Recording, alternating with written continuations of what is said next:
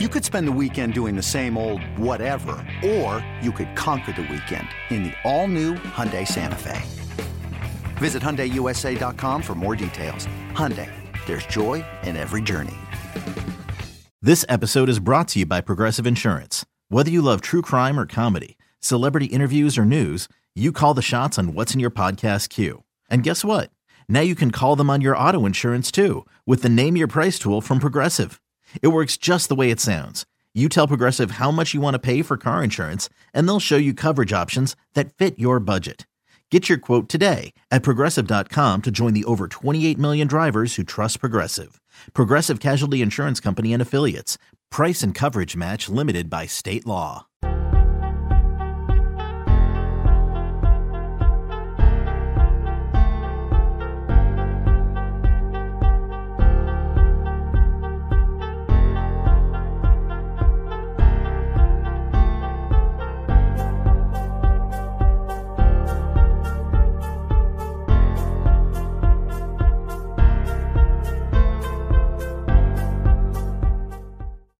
All right, welcome in to this week's edition of the Hoist the Colours podcast, the ECU Baseball Roundtable, also known as Bucks on the Pond, as Scott Lorbacher, who is always on the bottom of this podcast, uh, as uh, as is rightly his place, and uh, not not to downgrade your your, your place, starting off with a bang tonight.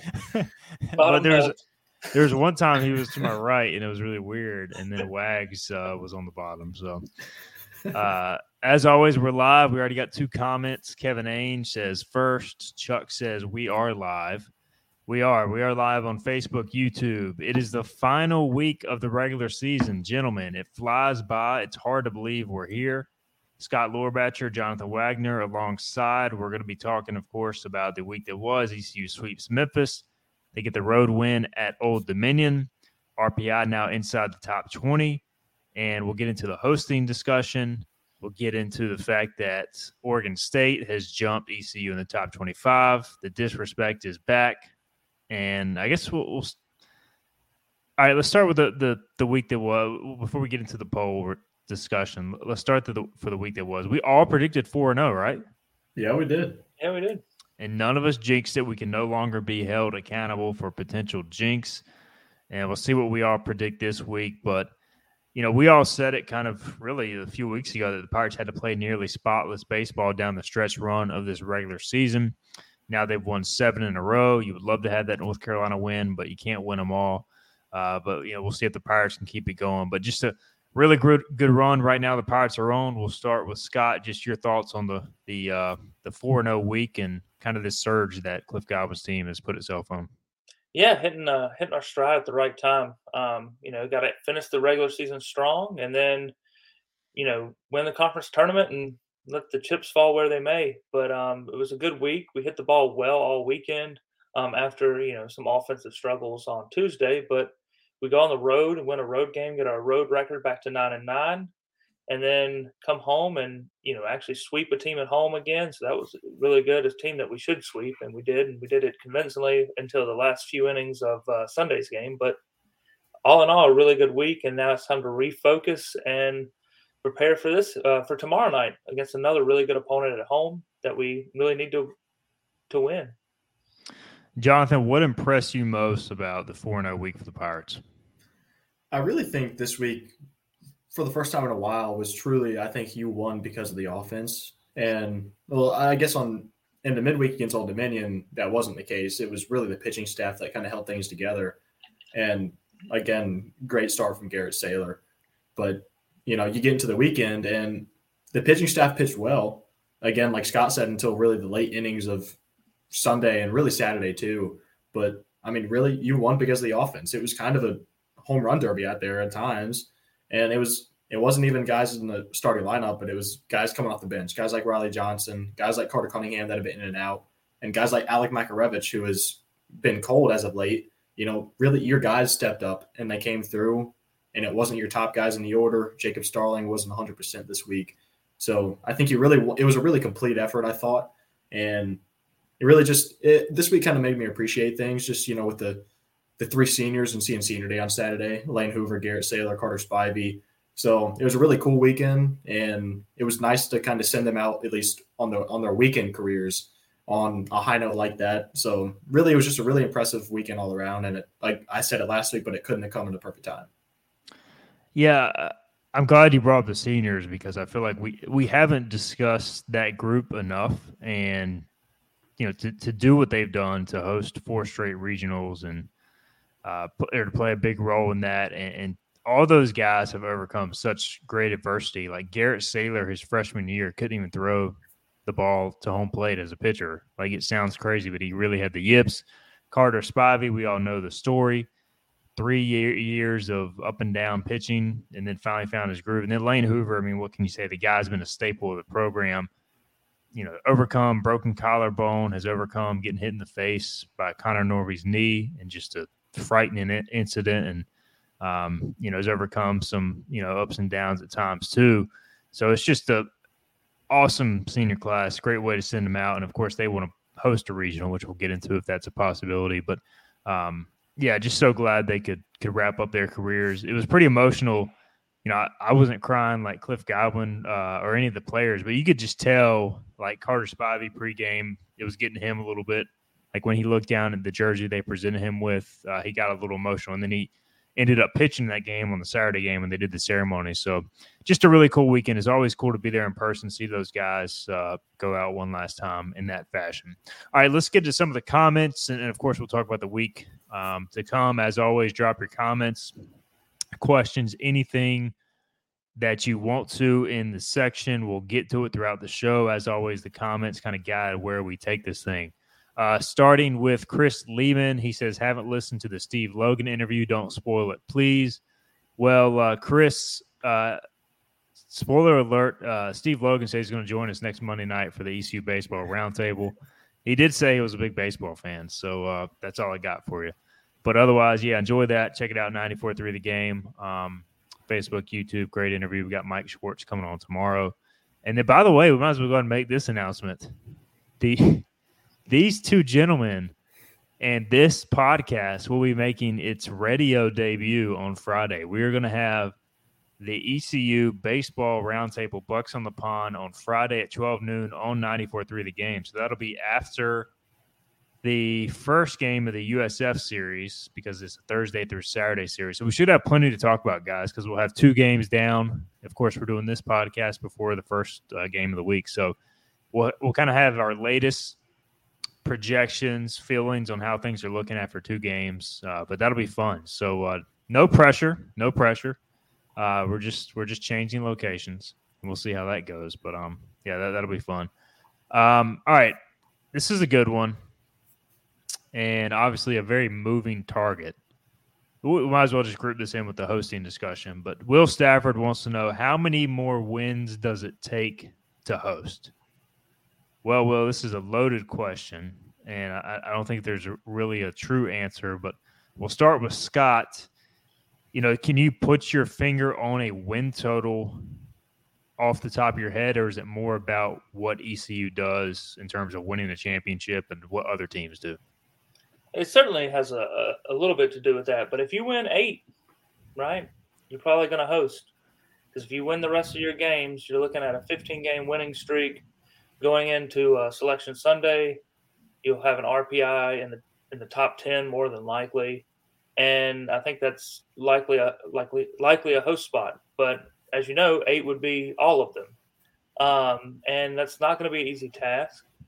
If you look at where we're sitting right now, say Houston wins out, we'll still finish a half game back. I don't know if that'll hurt us or not. It may um, factor in, um, but then that would mean we're playing Tulane on Tuesday in the uh, AC, AAC tournament, uh, and they're likely going to start Ricky Castro on that Tuesday. So we didn't hit him last time, so we'd have to figure out a way to do that. So eight, and I think we're we're solid. If it's seven, including the conference tournament, maybe. And you just have to hope that some of the teams in front of us falter. Um, you know, up to 19 in RPI. You know, like I said last week, if you go through the top 20 in RPI, find four teams that you don't think deserve it as much as we do. And then if you can find those four, then likely you've gotten us into a top 16. Um, you know, there there's some talks of teams outside that top 20 in RPI that may be able to host, like Oregon State. Um, we'll see about that. I, I, I personally don't think they're going to host with their RPI the way it is. It's only going to get worse. But if you if you want to for sure host, win them all. It's a good way to put it. As I count this quickly, and you guys can correct me if I'm wrong, ECU 19 in the RPI. I have seven SEC teams ahead of ECU, six ACC teams ahead of ECU in the RPI at this time. Um, like to me, and a lot of those are projected hosts, but is the committee really going to let that many teams? And I know all those probably aren't going to host, but like the majority of those teams, are they going to let five, six ACC and SEC teams all host? Is that a possibility? Um, I don't know. I mean, that that just seems like like they would like to maybe spread it out a little bit, maybe not. But um, your thoughts there, Wags? Yeah, I mean, looking at the SEC first, you know, you have a whole bunch of teams there, and and really, like we, we keep saying, like there's only one week left in the regular season plus conference tournaments, but I mean that's enough to completely change almost everything. So, and I'm not just talking about the last teams in; I'm talking about at the very top. You know, so it's really you know your Arkansas, your LSU's, your Floridas, your Vanderbilts, South Carolinas of the world. They're all going to host. And those are, I think, in my eyes, locked in as hosts pretty much no matter what happens. But SEC wise, then you look at a team like Kentucky, who I believe is number one in RPI right now, depending on where you look. But to me, I don't think Kentucky is a host just because of how they've played in the SEC over the past couple of months. I just, their SEC record is 15 and 12, but they're just the way they've, they're, they're kind of stumbling to the end of the year and to me, that looks like more of a two seed, and that seems to be where they fall in at, for the most part. And but you look at a team like Tennessee. Tennessee is firmly in the two seed range, but if Tennessee goes three and zero oh this weekend and makes a deep run in the SEC tournament, then Tennessee is probably a good bet to host. And you could say the same thing for Alabama's, Auburn's, and then you look at the ACC, and I think there's kind of a little pot of teams, and Wake Forest, Clemson, Virginia are probably sure good sure bets to host to me again. And then you look at, you know, Duke faltered this weekend against Georgia Tech and Miami's right there, Boston College. I think you look at those three teams right there and they're right on the hosting line. North Carolina can play their way back, play their way back into it. So there's just a lot of teams left, and there's a lot of teams that still could get back into it. And for whatever reason, it just feels like ECU isn't really into discussion. And I don't agree with it. If if I was putting together a field based on what rankings and unbiased, ECU would probably be a late uh, 15, 16 type of host to me. And for whatever reason, it just seems like other teams are above them right now, and other teams that might not have the best numbers in comparison. So it's an uphill battle for sure. But in the end, like we said, you just have to win as many games you possibly can. You need some help, and then you need to hope that the committee likes what you've put together because in the end, who knows what the committee is going to say. Yeah, I mean, th- for ECU, the goal is simple: winning, make it hard to leave you out. I mean, if you go two and two this week, you're you're probably done. You know, you, you got to win a lot of baseball games, and you you know, depending on who you lose to, it could really kill you in the RPI given this conference. That's just the the real shame of it. And look, the SEC is by far, in a way, the best league. I'm not saying these teams don't deserve it. I mean, you can watch an SEC game, and it is a different level of baseball. But it's just like South Carolina has now lost four out of five series, and they're still third in the RPI just because every single game they play is a top 50 game. So, like, even if they get swept or lose two out of three, it doesn't punish them that bad. Like, them in Kentucky, to me, like, you know, yeah, they're really high in the RPI, but both are you know, to me, kind of wishy washy as far as how they're playing down the stretch. They've had good and bad weekends. So you just don't know how the committee is going to look at it. So for ECU, you just got to win some games. Um, the big series to watch, I guess, this weekend, guys, is Duke and Miami. It feels like maybe the loser of that series could, you know, falter and fall behind ECU and uh, drop behind the Pirates. And there's also some other series to monitor, which I'm sure Scott has looked into it closely. Um, Scott, any any that you have offhand that you're really going to be looking at this weekend as far as the hosting race? Yeah, I think you nailed it. I think um, that Duke Miami series is going to be huge because I think one of those teams, whoever wins that series, will host. I think for sure. Um, and really, I think it's probably better for us if Miami sweeps Duke. That would probably knock them out of the top 15, 20 range in RPI, maybe down to about 20th. Um, another one, Clemson UNC, for two reasons. I think if UNC goes to Clemson and takes two out of three, it really hurts Clemson's RPI. It really helps ours. And if UNC can play their way into a top 20 RPI, then we have a two game weekend series win over a top 20 RPI team. And one maybe off the radar, um, another top 20 RPI uh, RPI team though is uh, Indiana State goes to our friends the Missouri State Bears in Springfield, Missouri this weekend. Um, Missouri State is three games behind Indiana State in the uh, Missouri Valley Conference. Um, so a sweep would mean they would tie the regular season. Obviously, Missouri State would have the um, the tiebreaker, and Missouri State is I think they're 67th in RPI um, with a top 15 team coming in um, to their home field to play against. If they can get into the top 50, that helps our resume because then we have three more top 50 wins. So um, those three series are all be important. Um, I'll probably dig into it a little bit more tomorrow um, and maybe have a, a, a, tweet or a post out with all the teams that I'm pulling for this weekend, like I did last weekend. So check that out. Uh, should be on the message board and on Twitter. If you're not following all of us, maybe do that. I'd help you out. Uh, Michael Hackett wants to know where is Merritt Beeker. My sources tell me Merritt Beeker has uh, left the team, no longer on the team. So I would not expect him to pitch the rest of the season, obviously, barring some miraculous uh, return. Um, we've got a few comments. JPN says we got disrespected in the polls. TJ John says, Can I go get on the soapbox about the polls? Um, should we start recognizing collegiate baseball as the primary poll after they reinserted ECU back into the top 25? Uh, Are we in again? Yep, the ECU is back in the top 25. Uh, Chip, behind Houston. I think Houston is out. Like I don't, I don't. I, am pretty sure that I looked at earlier. Chip Welch, who's the uh, director of media relations with ECU baseball, texted me earlier saying, "Hey, we're back in the collegiate baseball top 25," and I was stunned. Um, and uh, yeah, I'm looking over right now. It, yeah, Houston is uh, is no longer in the top 25 of uh, collegiate baseball. So they didn't even lose a series and somehow they dropped out. So this guy is just, I mean, I don't know what he's smoking when he's putting together these things, but it's something. Uh, but yeah, D1 baseball dropped ECU. We all have strong feelings about this. Uh, you go 4 and 0, you win seven in a row, and you're dropping in the polls. Kind of hard to believe no matter the competition. Yet UConn loses to Butler. Should have lost the damn series. Should have gotten swept by an 11 win Butler team. And they're st- still at what, nine? Still at nine. Like, what is that? What are we doing, man? I mean, it's a freaking joke. And, and Oregon State wins UCLA. Oh, they're in the Pac 12. UCLA isn't even good this year. UCLA, is, UCLA has a ton of injuries. I mean, they're they're a shell of the team they were at the beginning of the year.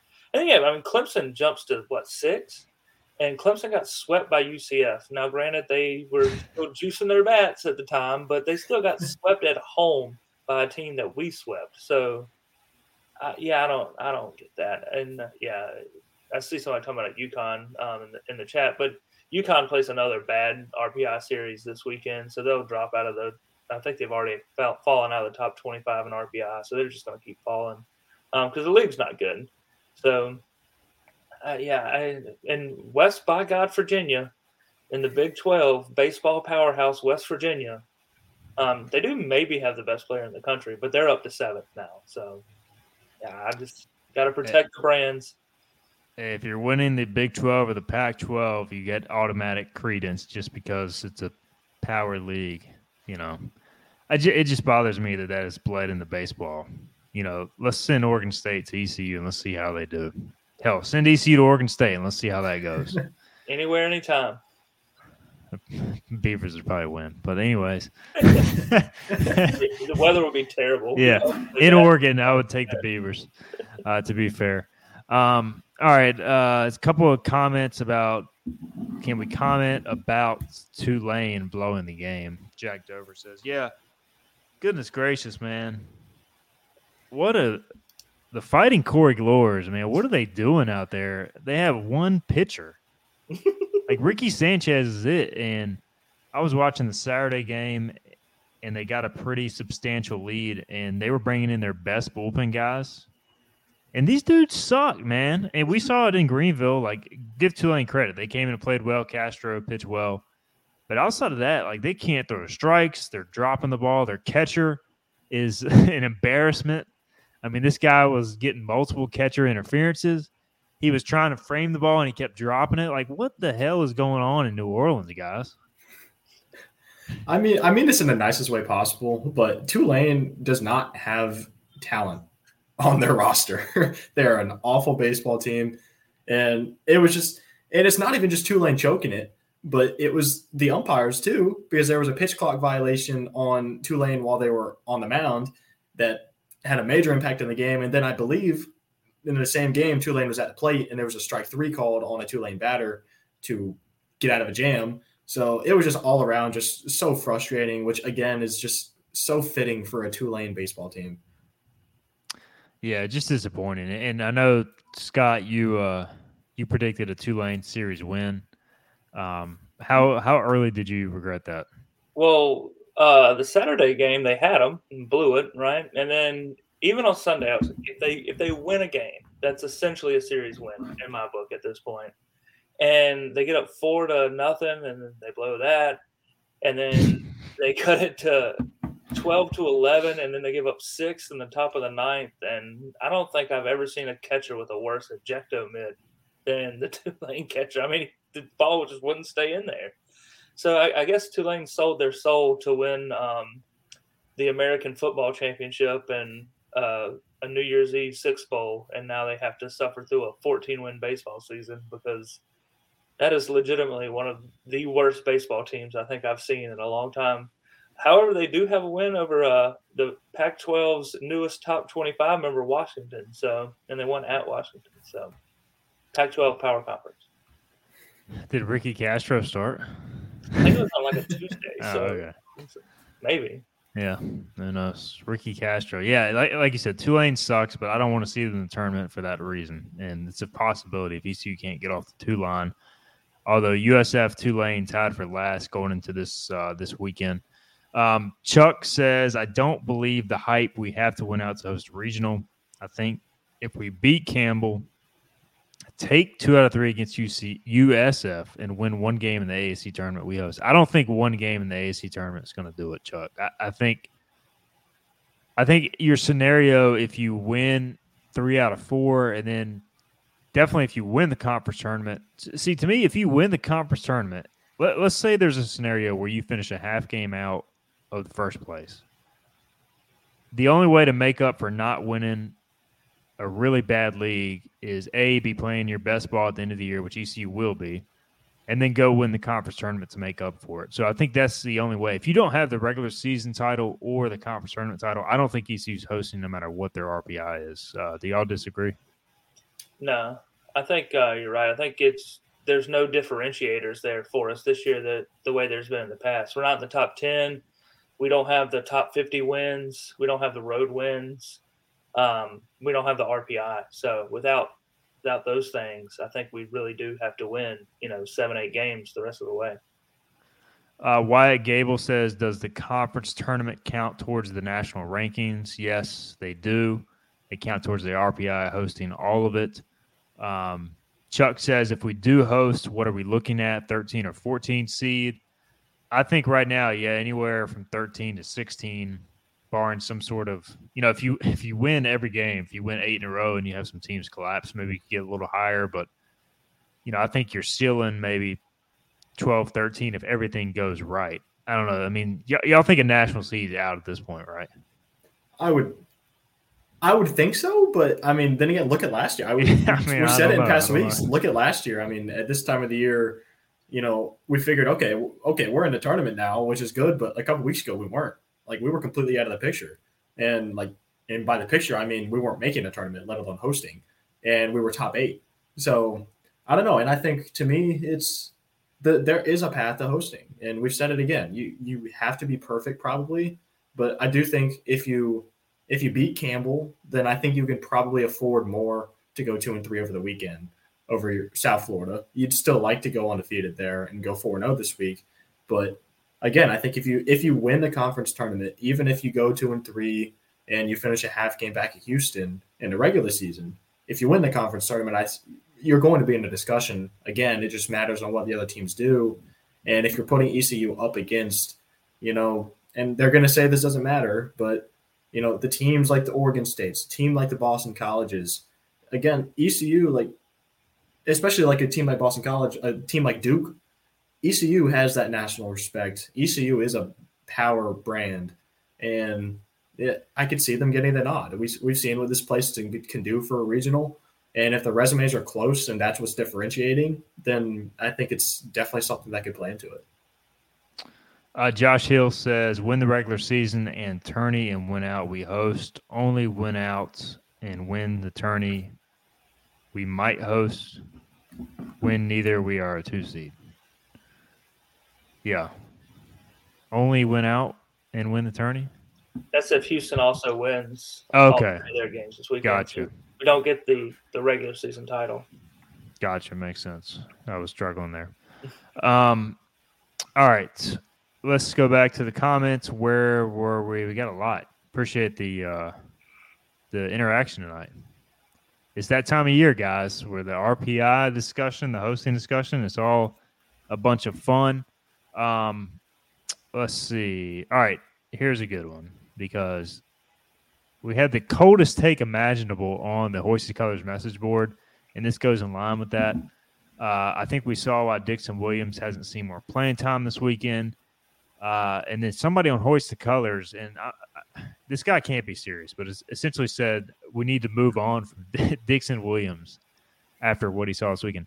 Bro, it was one game, man and he's had 12 plate appearances, 12 at bats all year. He was also called out on two ball threes or two balls.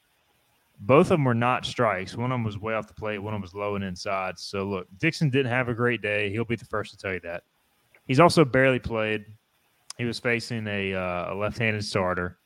So, look, come on, guys. What are we doing?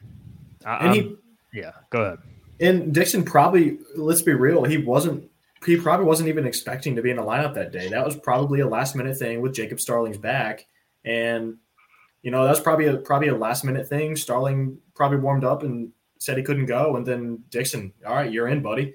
And again, when you only get you know 20 at bats a year, it, it you're going to need some time to get used to seeing live pitching that's not the same guys you've been facing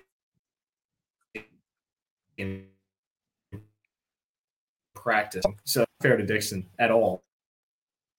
And let's not forget what was it last weekend, two weekends ago, when Dixon Williams got two plate appearances at home. And where did what did those two balls go? They went all the way to the warning track. They were probably the best hit balls all day. So if you're gonna look at one game, then look back two weeks ago and look at those two. And it's just not fair to kind of nitpick there on one game on a true freshman in his first real at bats against a lefty pitcher, like Igoe said, that that's ridiculous. JPN says he played Tuesday and Sunday. Yeah, Tuesday he had two at bats. Um, I can't remember what he did on the first at bat, maybe ground out, but his second at bat he had a good at bat, fouled off several pitches and lined out to center field. So like he had, you know, at least one good at bat and two plate appearances. Then Starling came into the game. So look, I, I think Dixon Williams is going to be a stud. I mean, he has got tremendous raw power. They've worked on some things with him this year. He's going to be good and we need to uh, chill out with that talk. The guy's a local product. He probably is putting some pressure on himself too because we talked about him a lot. So he'll be fine. Uh, whether it's this year or next year, of course, we want Starling to be okay. And by the way, we've had several questions on Starling. Um, just I don't know how many back injuries injuries there have been this year, but it seems like a lot he's just kind of dealing with an ongoing back deal, and it'll be something that is day to day, having to be managed. I think he could have played Sunday if needed, but no need to push it. He didn't look comfortable Saturday, so hopefully getting today off helps, and we'll see if he's in the lineup tomorrow. But it's just a day to day situation with Jacob Starling, which is a shame because he was starting to really swing the bat really well.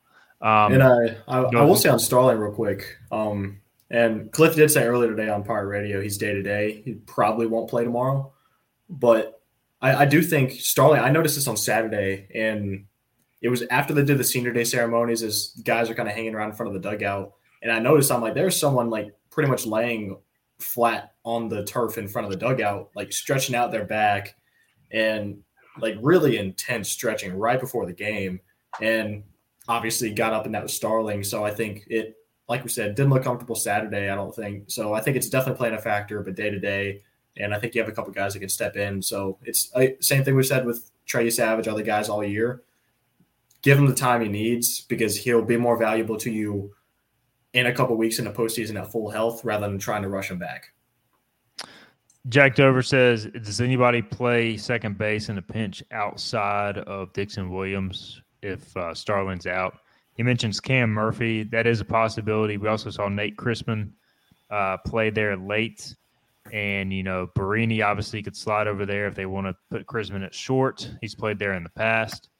Amac has played some second, so you know you can do some of that. But um, those are kind of your options. I thought Christman's hit the ball well lately. Not a ton of show for it, but he seems to be making some progress with the bat. All right, let's get back into these questions. And Dave Englert says, "Do we need to beat Campbell more because they are ranked ahead of us, or just to get our first win of the season over them and UNCW, against whom we are 0 and 4 combined?" Scott, what is uh, what's the most important aspect of a ECU, you know, potential win over Campbell? Why do they need this game? It's a top fifty RPI win. Um, that's a metric that is often used by the committee is what you do against the field, what you've done against top 50 RPI teams. Um, it doesn't really matter where they're from and whether or not they want to beat us or more are more inspired to beat us than maybe somebody else would be. Um, and it keeps the win streak alive. Right now, you know, last year we wrote a I forget how many games it was win streak into the into the uh, the national tournament. I think it was what 20 games or 21 games. Um, if we can get to 15 this year, that's you know a notch in our cap that a lot of other teams aren't going to have. So, um, yeah, top 50 RPI win, keep the win streak going more than anything. And ECU right now four and five, top 50, right? So, to me, getting back to 500 at least. We talked about Missouri State. Maybe they can. Man, it would be big if they could get top 50 because that just makes your record look so much better. Three wins, obviously, but you can't count on that. So you won't Campbell. You want this win it's probably your last, last top 50 win period on the table. So if you're 500 there and you're above 500 on the road, I think that makes your resume look much, much better. Um, so yeah, big game tomorrow night. Josh Hill says, "Can Chase Sowell play on the baseball team as well? He's the new receiver commitment. Um, yeah, he can play on the baseball team. When I talked to Chase, he said right now his focus is on uh, football that's what he's focused on. He was a big time recruit out of Texas. Ended up focused on just football. Go to going to Colorado, and um, the thing is, when you're a football player, your scholarship always counts towards the 85 football limit. So he could play on the baseball team, not count against ECU's scholarship limit, but I think he would count against the 35 man roster limit. So there is that factor. But um, right now, no plans of that, we'll see after he gets here uh, what happens. But ECU's baseball roster pretty pretty full. Um, Christian says, "Are y'all going to be at the game tomorrow? Are we going to be at the game tomorrow?" I will not be. I will be here watching my baby. and I will. I will be at the game, Christian. So I'll be representing. Disappointing. We got one real card. Got to work 12 to 8, unfortunately. Yeah, that's tough. Tough. Christian, are you going to be at the game tomorrow? That's, that's the real, real, question. Yeah, that's if you're listening question. and you're going to be at the game, like, comment, and subscribe. and if you're watching on Facebook, share the stream on Facebook. I don't know if y'all have been noticing, but our, our likes on YouTube have been going way up because that's been it's because Scott's been breaking into y'all's houses and uh, hitting the likes. I'm not gonna lie, our views on YouTube for our like post game videos and for uh, this podcast has been going way up. So whatever you're doing, Scott, is working. Mm-hmm. I just keep creating fake accounts and just have it playing all over. He's got it live streaming on 40 different computers right now around him. Um, uh, Josh Hill says, unless we get left out because there are 14 teams in the Southeast hosting. Yeah, there's a lot of teams in this area hosting. We can get into that discussion. I feel like we talked about that a lot. So we'll move on right now. Uh, which team would we want to play first in the conference tournament? Dave Englert wants to know Houston or Wichita State. I assume he's saying like later in the tournament because there's no way they're going to be a first round opponent. So I guess he's saying like, would we rather be on the side of the bracket as Wichita or Houston? Um, I don't know. I'm kind of scared of Wichita after what happened. what happened in which I don't want to see Payton Tolle again. And Houston, I thought was extremely fluky how they beat ECU. I would love for ECU to get some revenge on Houston. I don't know about you guys. Yeah, I, I agree. I don't care what the standings say, but I think Wichita State is a far better team than Houston is. And to me, it's not it's not really close. Um, Houston is just again, it was a fluky series, like Igoe said, and there were three games that ECU probably should have won, but they didn't and that's okay. And Wichita was Wichita, and I don't want anything to do with them. Nothing to do with Wichita. I don't want to go through it again. Houston was just as frustrating, but again, I think Wichita State is a better team. I think they're better offensively, better pitching. So if I'd rather be on the side of the bracket with Houston. Scott, do you have any preference um, on just the tournament in general? Like, would you like to see ECU avoid obviously Tulane, like we talked about. If, if ECU gets the one seed, they're probably going to face USF again because they'll have swept USF. I don't know if USF has an ace. I honestly haven't done any USF research at this point. Yeah, um, honestly, I would say best case scenario is we play both Houston and Wichita State because they're the two best RPI teams in the league, and you know that's a metric we need, and we need to beat those teams. So round one, play USF because we swept them, and maybe Houston dropped a game. Then round two, we would be in the fourth five game, which I think if UCF or Cincinnati can win enough, they can pass Wichita, and Wichita could potentially be in the four or five slot. And then in the in the championship game, um, you know, maybe facing up either against Houston or Wichita again. So um, really we just want to play the best RPI teams in our league. Um, I don't think that when we're playing our best, there's anyone that is going to be better than us on the field. Um, and so if that's the case, then you need to just go out there and prove you're better and win these games. Um, get your RPI, you know, to six or seven maybe. So, yeah, I think I want to play them all. So let's do that. Let's line it up and play every team in the American one more time. Um, one through eight or nine or however many there are. Not enough, sadly. Not enough good RPI teams, that's for damn sure. Um, Adam McMahon says, "Is Campbell large enough to host?" I guess he's talking about the facility. Josh says they're pretty much done. Campbell's too far down the RPI. What are they? Twenty three right now. They are. I have it right here. Currently ranked twenty second. They have four road games left. They got a uh, tough schedule this week. USC Upstate's good.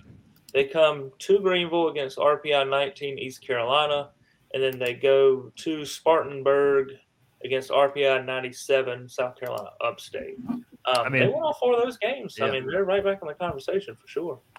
Yeah, if they go four and zero, oh, man, they'll be they'll be top 16 RPI probably. Yeah, at least. So um, I wouldn't say they're done yet if ECU beats them, that definitely I think helps ECU because ECU will jump up.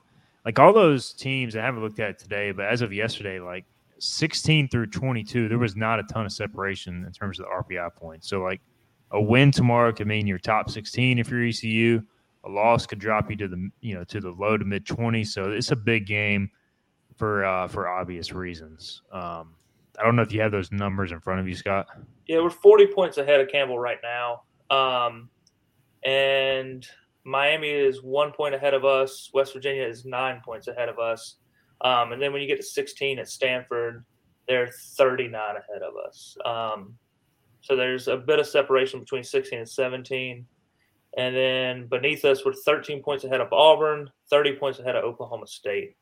Um, yeah, I mean that's that's one win or loss against a high RPI RPI team, or a loss to a, a low RPI team that could swing that in your favor. I think Memphis was a negative 60 um, every game we played if we would have lost one of those. So, and we were, it was a plus five for wins. So keep that in mind. I was surprised it was plus anything with yeah. um, how bad they were. Maybe their RPI wasn't as bad as I originally thought. It went up 18 spots this week. it's amazing, right? I mean, they played just by playing ECU, their RPI went up 18 they, spots. They played three games, they lost them all. Their RPI went up 18. So makes zero sense. Uh, Dave has a personnel question. He says, "Do the recent outings by Tyler Brought have him back in our relieving rotation?" yeah, he looked good in the Friday game, right? But it was the Sunday game. He he got hit around pretty good, or was it yeah. Saturday? Sunday, yeah. Sunday, yeah. Yeah, I mean, to me, it's just he's, you know, the fastball is coming. The, the secondary stuff is just not not great right now. I really want to see him develop, and I don't even know if he's got another year left, but um, I would love to see him develop like a hard slider. He's got the curve and the fastball right now, and I just don't feel like they play off each other very well. Whereas if he had like a hard slider from the same plane, maybe it would be more swing and miss. Because the fastball gets on you, but if you know it's coming and you can differentiate it pretty easily, which I think teams can, it's it's pretty hittable. So, um, look, I, um, I, I want him to succeed. I, I think Tyler Brought would add a lot to the bullpen if they could figure out a way to get him more consistent. But I just don't know in close games right now if you can can trust it. So I do like they've kept going to him to give him chances, but it's just been inconsistent. So I, I don't know, guys. The bullpen right now, like I feel really good about Danny Beal. I feel really good. Uh, if Saylor isn't starting, I feel really good. I think like come postseason, he'll probably be out of the pen for like a regional. I feel really good about uh, Landon Ginn. I feel good about Jake Hunter. I feel good about uh, Wyatt Lunsford Shinkman. Obviously, who am I leaving out? That's five. Spivey. Spivey, definitely that's six. You know, six guys you feel really good about. And then, of course, you got Trey Yesavage as your starter. You got Josh Grosz as your starter. You got Zach Root as a potential starter. So that's nine guys I feel good about and then you got guys like Eric Ritchie, Tyler Brought, um, Jaden Winter who can go in and, and throw at spots. So I feel like the depth is pretty good. I mean, it doesn't sound like a ton, but maybe we should all realize this a lot more than a lot of, a lot of college baseball teams have. Um, just y'all's thoughts on the bullpen as we come down the stretch here. We'll start with Wags. I think um, I was glad to see um, Tyler Brought kind of get worked in a little bit again. Um, really just because um, I think you know with with him and you look at the schedule coming up. You play Tuesday Campbell. That's that's an all hands on deck type of game just because it's so important. And then you play Thursday, Friday, Saturday against South Florida. So the Tuesday to Thursday short turnaround. You know, if you if you're forced to go to someone like Carter Spivey, say more than you might want to tomorrow on Tuesday, and he has to pitch out of the bullpen for an extended outing, then he might not be available on Thursday. He might not be available on Friday. So the bullpen's going to get thin, stretch really thin. And then once you get into a conference tournament setting, that's where I think, even if you don't necessarily trust a Tyler Brought, Tyler Brought's going to pitch at some point. He's going to find his way into the game. And so I'm glad that he got worked in, but I agree. And I do think he has one year left. Um, but I agree. I think having a power slider to go off of that hard fastball would make him that much harder to hit. And I see Willie Lumpkin there in the comments too. I do like Willie Lumpkin. It just feels like every time I say good things about Willie Lumpkin, he gives up a two run bomb to the same spot in left center field. And it's just a no doubter and it's crushed. But I do think Willie Lumpkin too, in he's got good stuff. He's got a good fast. He's got a lot of movement, and I, I, I love pitchers like that. And I do think that Willie Lumpkin is going to play a big role once you get into the conference tournament. Like I said, I'm just not sure how some of those guys, like the Tyler Broughts, how the Willie Lumpkins, will. I, I, don't think those guys are going to be trusted once you get into a postseason regional type setting when your season's on the line. Scott, the thing I like about this group of guys, like the nine guys we kind of listed, like all of them can go extended innings. Like we've seen Shinkman go like four or five. I mean, obviously that isn't ideal, but we've seen Spivey. I mean, he's got starter experience. Uh, Saylor, Root. Like once you get into a regional, you can lean on those guys if needed for you know three to five innings. And I think that's pretty big. For sure, they can carry you to to and through the end of a game. Um, I think you'll see Saylor go longer on Tuesday this week than maybe we did last week. He didn't pitch at all this weekend, um, so maybe that's setting him up to start start as a true. You know, I want you to go out there and get six or seven. I know Cliff probably wouldn't tell him that, but go get six or seven innings on Tuesday um, and pitch well, and then turn around next Tuesday when the conference tournament starts and do the same thing.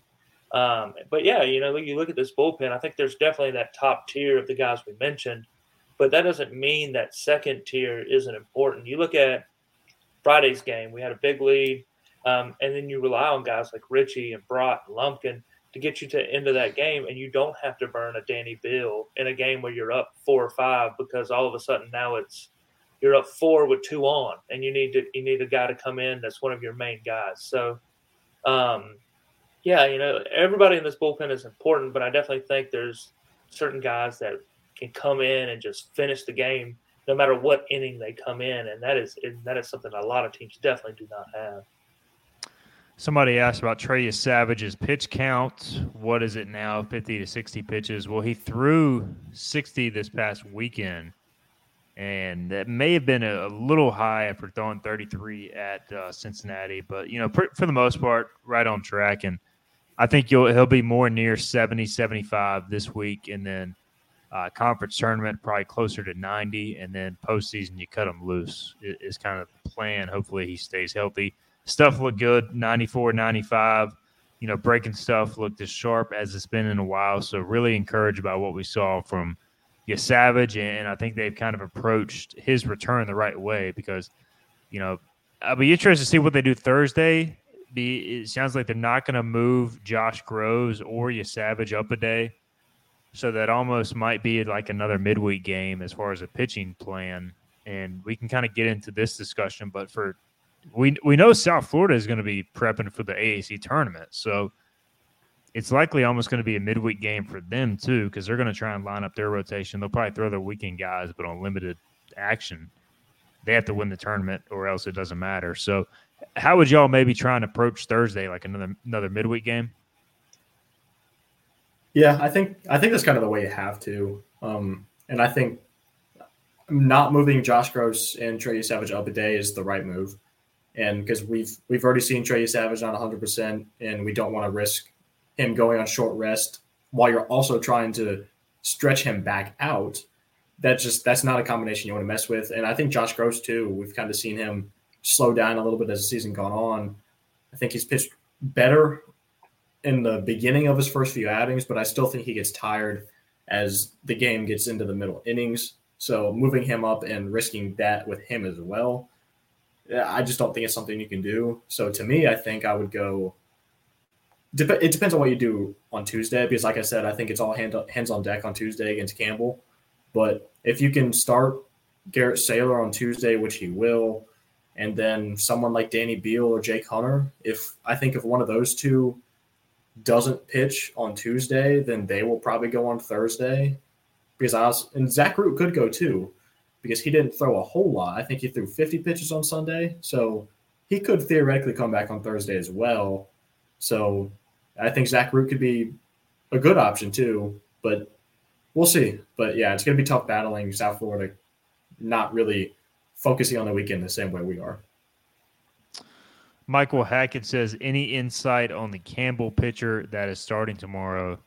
Um, I don't believe we have seen him in our prior games. It looks like he may have started the year in the pen. So I pulled up his numbers. I honestly don't have a scouting report, but here's the deal. He's a lefty. Big surprise. Uh, Jake Murray, and he is a transfer from Wake Tech. Looks like he started the year in the bullpen, didn't pitch a whole lot, maybe injury related. Basically, didn't pitch from late March until late April. but then has been a midweek starter um, for the most part recently, and has pitched pretty well. In his last three outings, has gone 15 and two thirds. He's gone at least five innings in each start. Against High Points, he went five innings without allowing a hit, striking out eight on April 23rd. Then he turned around, started against Elon, went five and two thirds, struck out nine, allowed just one run. And then UNCW last week, five innings, four hits, three runs, three strikeouts, two walks. So he's gone pretty deep into games. Lefty starter. We'll see what ECU can do. Been seeing a lot of lefties lately, so won't be a uh, anything new there. Um, all right, let's get to a few more questions before we wrap up tonight. The way he drew it up, aka Buck Wild. Uh, I'm just giving you a hard time. I know you're not him. Maybe. Uh, I think this is our best lineup. Thoughts? Lane Hoover, center field, leading off. Jacob Starling, second base, batting second. Alec Makarewicz, batting third, playing third. Jacob Jenkins Cowart, DH, and batting fourth. Josh Joylan, Josh Joylan, Josh Moylan, Josh Joylan. That's a great name. I'm going to start baseball name. Josh Joyland batting fifth, playing first. Luke Nowak batting sixth, playing left. Justin Wilcoxon batting seventh, catching. Joey Barini batting eighth, playing shortstop. Carter Cunningham batting ninth, playing right field. Um, I feel pretty good about that lineup. I just I would probably move Amac down and Wilcoxon up. Um, but when Amac is hot, you know you ride him. Right now, it looks like he's hot. But Scott, your thoughts on this lineup? Yeah, I like uh I like JC in the two hole. I like Starling actually in the three hole a little bit more than the two hole. Uh Moylan bat fourth, um, then maybe Wilcoxon fifth. Actually, you know, I think I would flip those guys. I think I'd have Wilcoxon fourth with Moylan behind him. So uh, maybe Wilcoxon can see more fastballs. Um, I think I'd definitely have Amac batting ninth. I think that's where he's been his most productive this year. Um, but other than that, uh, maybe have Nowak playing, or sorry, JC playing uh, right field, Cunningham in left field, and Nowak playing DH, preferably. Because, yeah. yeah. Carter Cunningham guys playing uh playing well. Do you think it was the walk up music? Most definitely. Mm-hmm. I think it was the angst towards the walk up music. You know, I think that's what really he was like, you know what? I'm going to show these guys that my walk up song works for me. And the, all the naysayers out there that hate his walk up song, it's trash. Prove them wrong. oh, I mean, all you have to do is look around the stadium when it comes on and nobody's reacting to it. And if they are, it's like the three people that are going like this. like, come on now. Well, Todd a... Frazier used um, a Frank Sinatra song for like six seasons in Cincinnati, and he had a ton of bombs. So maybe it's just you know whatever works for you. Hey, if it works, I'm all for it. And I honestly don't really care, but I just bring AJ Wilson back, pump it up. It's time. pump it up. AJ Wilson can stay in Charlotte with his one third of an inning, hit batter, strike out, no decisions. Pumped it up. Pumping it up. Hmm. And I do want to uh, touch on that lineup real quick. Yeah, go for I, it. I, I want to say that the lineup that we put out, I think on Saturday, I think is my favorite lineup we put out so far with Hoover leading off, Starling two, Wilcoxon three, Moylan four, JJC five. That top five right there is beautiful in my eyes. And I think I look at this one and I see Amac in a three hole. And personally, I prefer Wilcoxon, but I do think like in a lot of ways those are it's kind of similar. You know, I think Amac's floor is probably lower than Wilcoxon's, but they both, I think, have a lot of swing and miss in their game when they're not on. But when they are on, they're both very, very powerful bats and they can come through with some big hits. And Cunningham in the nine hole, if Cunningham keeps hitting how he has the past two weekends, then that's a pretty good nine hole guy. I like Nowak. Nowak, honestly, I like him six, seven, either one of those spots. But and and Scott mentioned, you know, preferring JJC in right field. I'm actually the opposite right now. And I, I let me just I want to start off and say I still don't trust Luke, Luke Nowak's defense in left field. Uh, I just still don't. But I, I, do think that Cliff Godwin likes to use defensive replacements late in the game. And I would rather that be for Luke Nowak's bat than Jacob Jenkins Cowart. And so JJC at DH, his bat's safe. And but Luke Nowak, you could put Riley Johnson in center, slide Hoover over to the left. So that would be the only uh, disagreement I have there, just because – I mean, I like Riley Johnson too, but I'd much rather him be in the game for Luke Nowak than Jacob Jenkins Cowart.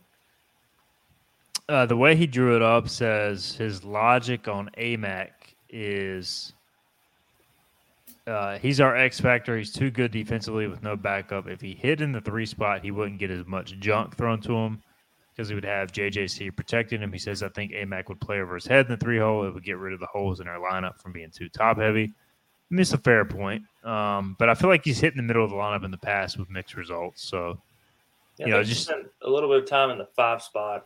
Yeah. Um, but right now he has Hoover, Starling, JC all behind him. So, because he's in the nine hole and he's still getting attacked and, you know, striking out sometimes. But had a great weekend this weekend. Um, the way he drew it up also says, Did y'all see how fast Cunningham got to that ball that should have been a double and held him to a single? Yeah, I think Carter's played a solid, solid right field this year. I think he's really good going back on the ball, uh, you know, as opposed to coming in maybe um, and then cutting the ball off. I think he's done a good job. Uh, JJC, according to Johnny Robertson, had eight home runs and 120 pre injury at bats. Since returning, he has one home run and 53 at bats. Any thoughts? I don't know if the uh, ruptured testicle sapped his power or what, but, you know, he's hit the ball. He's hit the ball hard. Um, he's hit more line drives recently with nothing to show for it. He's not really elevating the ball honestly think if he continues to swing the bat like he is, he'll start running through some home runs. He he gets kind of streaky as far as the long ball, like a lot of power hitters do, and I, I just think maybe we need another return down to Florida. It was last year's tournament, right? He was crushing the ball. Him and Bryson Worrell were just unreal. So I think if he if he continues on this path, he'll be fine. Um, but yeah, I mean, you got to still be getting over the the mental aspect of having your testicle ruptured, right? Oh sure. yeah, yeah. So, yeah, and I think he took the ball the other way a little bit more this past weekend. He did. Oh, yeah. And mm-hmm. if you start doing that, they'll start they'll stop throwing you away. And if he can get some more balls in, then you'll start seeing the home runs come too. Yeah, he took some massive rips that he came up empty on. I thought he was going to rupture his other testicle for a minute. Like I was like, "Dang, dude, calm down." Um, no, glad to see him back. He'll be fine, man. I think he's been, I think he's been swinging the bat well, even better than it. Like him and Moylan have been hitting some rockets right at dudes. Oh yeah, and it's, it's been kind of unfortunate. But and I think I think honestly, JJC at this point might be just more of a, a doubles power type of guy. Last year, I think he got hot and he was hitting homers, but you know, look at this year, the eight home runs pre injury. You know, three of those came in one week, one game. Three of those came in one game. So you know, you take those out, that's five pre-injury, and but still, I think he's definitely has the power. But I do think at this point he's probably more of a doubles type of power guy, and that's fine because he did kill the ball this weekend. All right, let's get into um, the week ahead because we got to talk about the conference championship race. We've had several comments on, hey, can we rely on Cincinnati to win a game? Can we loan Cincinnati anybody? Somebody said Merritt Beeker's already on his way. Um, and I, you know, Cincinnati can't pitch. They they can't pitch. It's painful to watch. It's honestly going to be a lot like watching Tulane, except maybe not quite as bad, but still pretty bad. Like you look at your pitching numbers, and it's disgusting. Um, but they can hit, probably even better than Tulane to an extent. So can they win a game? Yes, they can win a game, but you know, I, I got to give Houston credit, guys. Houston's playing at a pretty high level right now. It's a shame they started the year so bad. Um, they've kind of found something in this Murray kid who's been a two way star. He's really been a shutdown reliever. He's also hitting the ball well. He's probably looking at the conference player of the year if they win the conference championship. You know, they don't have a great starting rotation. They hit the ball pretty well. Um, it, is just going to have to out hit them and find a way to string together maybe two to good two to three good pitching performances. They've got guys with decent stuff, better stuff than Tulane. Um, it's just, I don't know. What is y'all's belief in Cincinnati taking a game at Houston? I, I don't know. I mean, I was obviously not impressed by what I saw from Cincinnati, but I mean, like I said, I still am just not that high on Houston. Yes, they've won some games in this conference. Again, that's not saying much, but for I, I don't know. I think Houston. I think the difference between Houston and a Cincinnati is more than you would is tighter than what you would think just by looking at standings alone.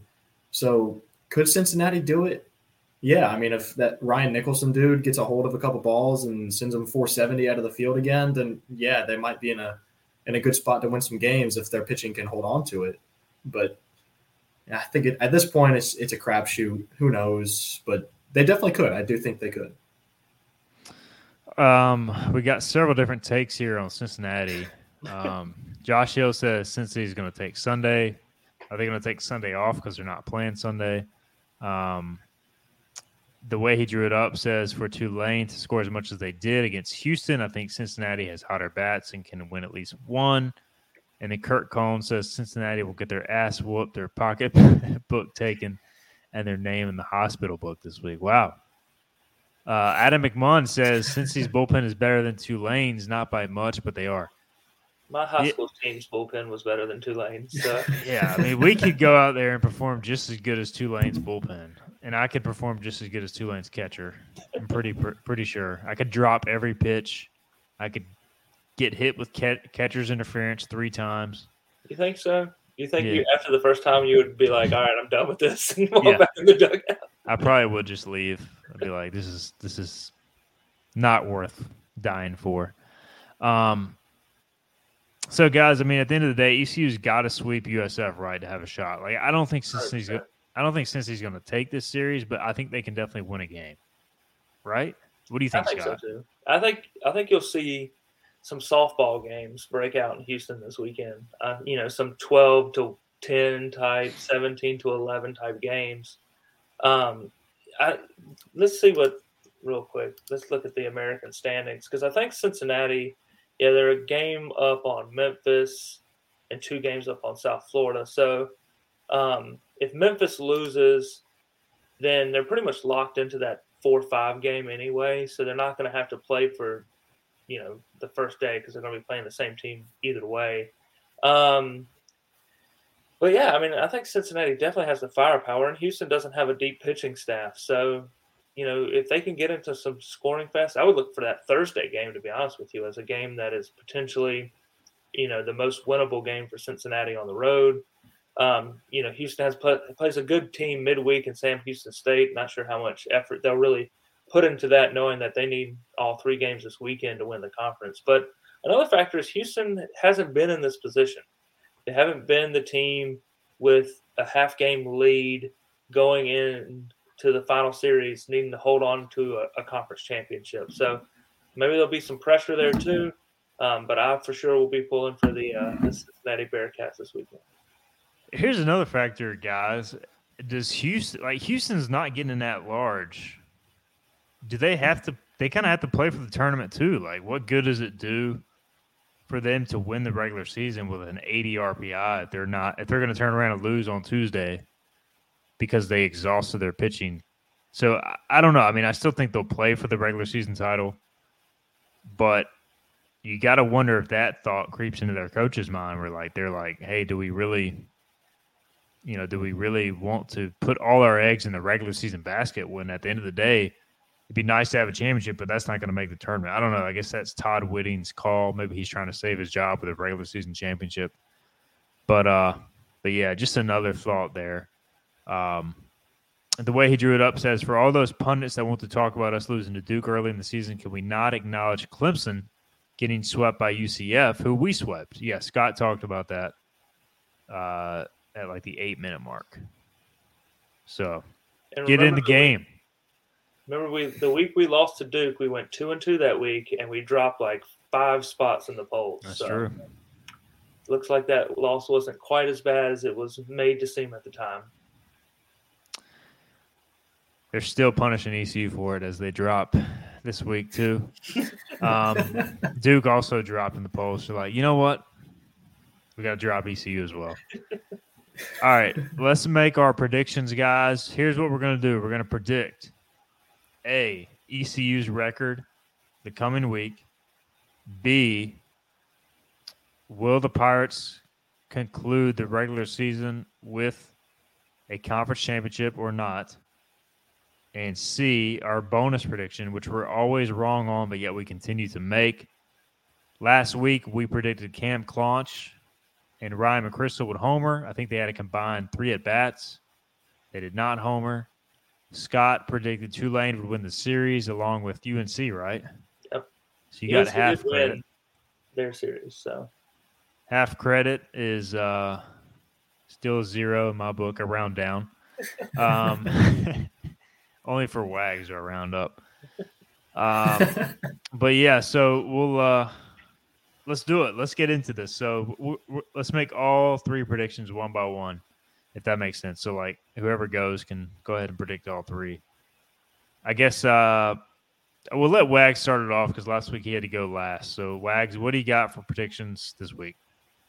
All right, I I'm to go out of order here, and I'm going to say that ECU is not going to come out of this with a regular season conference championship. I do think that Cincinnati takes a game, but I think ECU is going two and two this week. I just I have a bad feeling about the Clem, the not the Clemson the Campbell game. I just I just have a bad feeling about that one. I think it's gonna be two good teams. I think it's gonna be a really close game, but in the end, I just I think that Campbell is going to gut that one out, unfortunately. And then the South Florida series again, it's on the road. We showed that maybe we're back on the road against Cincinnati, but that Cincinnati, South Florida might not be that much better. But on the short rest, the pitching staff might not be, you might be scraping by a little bit more. So I think you lose one against South Florida for a two and two week. And my bonus prediction, I'm not going to lie, I'm kind of just talking through it right now. That's why I delayed a little bit because I, I don't know what I'm going to do. But I'm go okay. I I think. Hmm. We can always come back to you if you need it. If you need us. Let's. No, okay. I'm gonna. So originally I was gonna pick three and one, but I decided not to, and I was gonna say that ECU is gonna have three different guys earn saves on the week, but I'm. I'll stick something similar to that since I picked two and two, and I think that you will see two different guys with the save and I think one of them is one of them is not going to be your your top end guys. It's not going to be Wyatt and it's not going to be Carter Spivey. It's not going to be a Danny Beal. It's going to be one of those guys we talked about, like a Willie Lumpkin, a Tyler Broad. Is going to come in close into the game because your bullpen's worn down. One of them will pick up at least one of those two saves, but both wins will be via the save opportunity. So, so you're going. Uh, So Pretty going, much, I'm going. Somebody's stepping up okay. out of the bullpen and getting an unexpected save. Someone like Tyler Broad, Willie Lumpkin okay. will get a save this weekend. So that, I'll stick with that. Somebody uh, unexpected getting a save. There we go. That's fair. Fair. Um, all right, Scott, we'll go to you second. All right. So let's see. Wags talked so long, I forgot the questions. Um, uh, no, uh, let's see. So, will we win the conference championship? I'm going to go with yes. I think Cincinnati um, takes at least one from Houston. Um, I don't think Houston has the uh, the the mental fortitude to hold on to a lead um, of uh, the conference championship, and I think Cincinnati will be inspired to win, potentially to play their way into the the three seed and not have to play us until the conference championship, which I think is their best path to making the NCAA tournament. Uh, I think we go 4 0 this weekend. I, d- I did check the weather while Wags was talking to make sure that it wasn't going to rain or anything like that tomorrow night. So I think we should be good there. Um, and I like the way we're playing right now.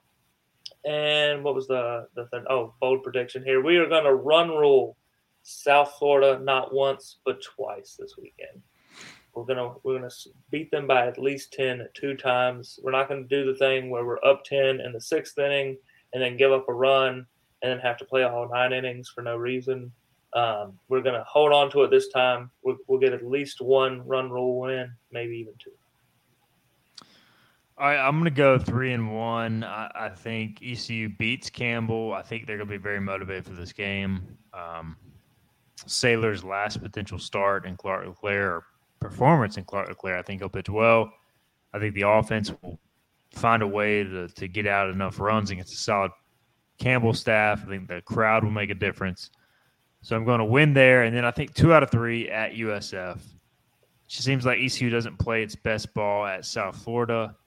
And I think the Bulls will steal one. And I think Cincinnati will steal one. But obviously, if ECU and Houston both win two out of three. That leaves ECU a half game short. So I'm going no regular season conference championship. I do think ECU is going to win the tournament, which we'll get into next week and make up for that. But I'm going three and one and also no championship. I hope I'm wrong. And ECU makes it four in a row. All right, bold prediction. I, like Wagner, have nothing to predict. I don't have anything that comes to mind. So now I'm stalling. I'm not going to I'm, I'm going to make a decision though. So I'm going to say that Lane Hoover Uh-oh. hits for the cycle this oh, week. Wow, extremely bold. I'm going as bold as possible. Uh, Whoa, a clarification question. Yep. Are you saying just for the cycle as a whole on the week, or in one specific no, game no, he will hit for one cycle? specific game? He is All going right. to single, double, triple, and homer. He might. Okay. There's a good probability that he'll get in, um, he'll get it inside the park homer to complete the cycle. so he won't hit it out. What he'll do is he'll hit one off the wall, and the outfielder will fall down. He'll race home and beat the throw to complete the cycle. Now, if this prediction comes true, I am retiring on top because uh, it'll be the most epic prediction prediction in in the history of podcasting. So, yeah, I, I, that's what that's what happens when you don't have a bold prediction ready to go. You just make up something completely uh, out hey, your ass. At least you made up something coherent. You didn't just ramble on and make three different predictions before you narrowed it down to one like me. hey, we put you on the spot. You know, you've been making bold predictions all year long. Eventually, you kind of hit like kind of run out. You know, there's only so many bold yeah. predictions to make. Clearly, well, the one you got right ruined someone's. uh It's been all downhill from there. yeah, clearly we're not too good at this, but uh, but yeah. All right, guys, this was fun again. So uh, Friday at twelve noon, we'll be on 94.3 The Game, the ECU Baseball Roundtable. I guess we could make our bonus predictions part two if it's not looking good come come Friday. But Friday at 12 noon, we'll be on 94.3 The Game on Hoist the Colours. Uh, I think we're going to have Wags in studio with me, and then we'll have Scott via video. So again, we'll be on a different YouTube page, different platform, but check our Twitters. Also check uh, 94.3 The Game, their Facebook and face or Facebook and YouTube as well to to drop in your comments. Different time, location, but we'll still be the same three guys. All right, for Jonathan Wagner, for Scott Lorbacher, uh, I'm Stephen Igoe. This has been Hoist the Colours. Thank you guys once again for all the comments. We'll be back with you on Friday and then again next week to preview the conference tournament. So long. From producers Matt Damon and Ben Affleck, explore how art and music sustained hope during the siege of Sarajevo, thanks in part to humanitarians and the band U2. Kiss the Future, new documentary now streaming exclusively on Paramount Plus. Go to Paramount Plus to try it free. Terms apply.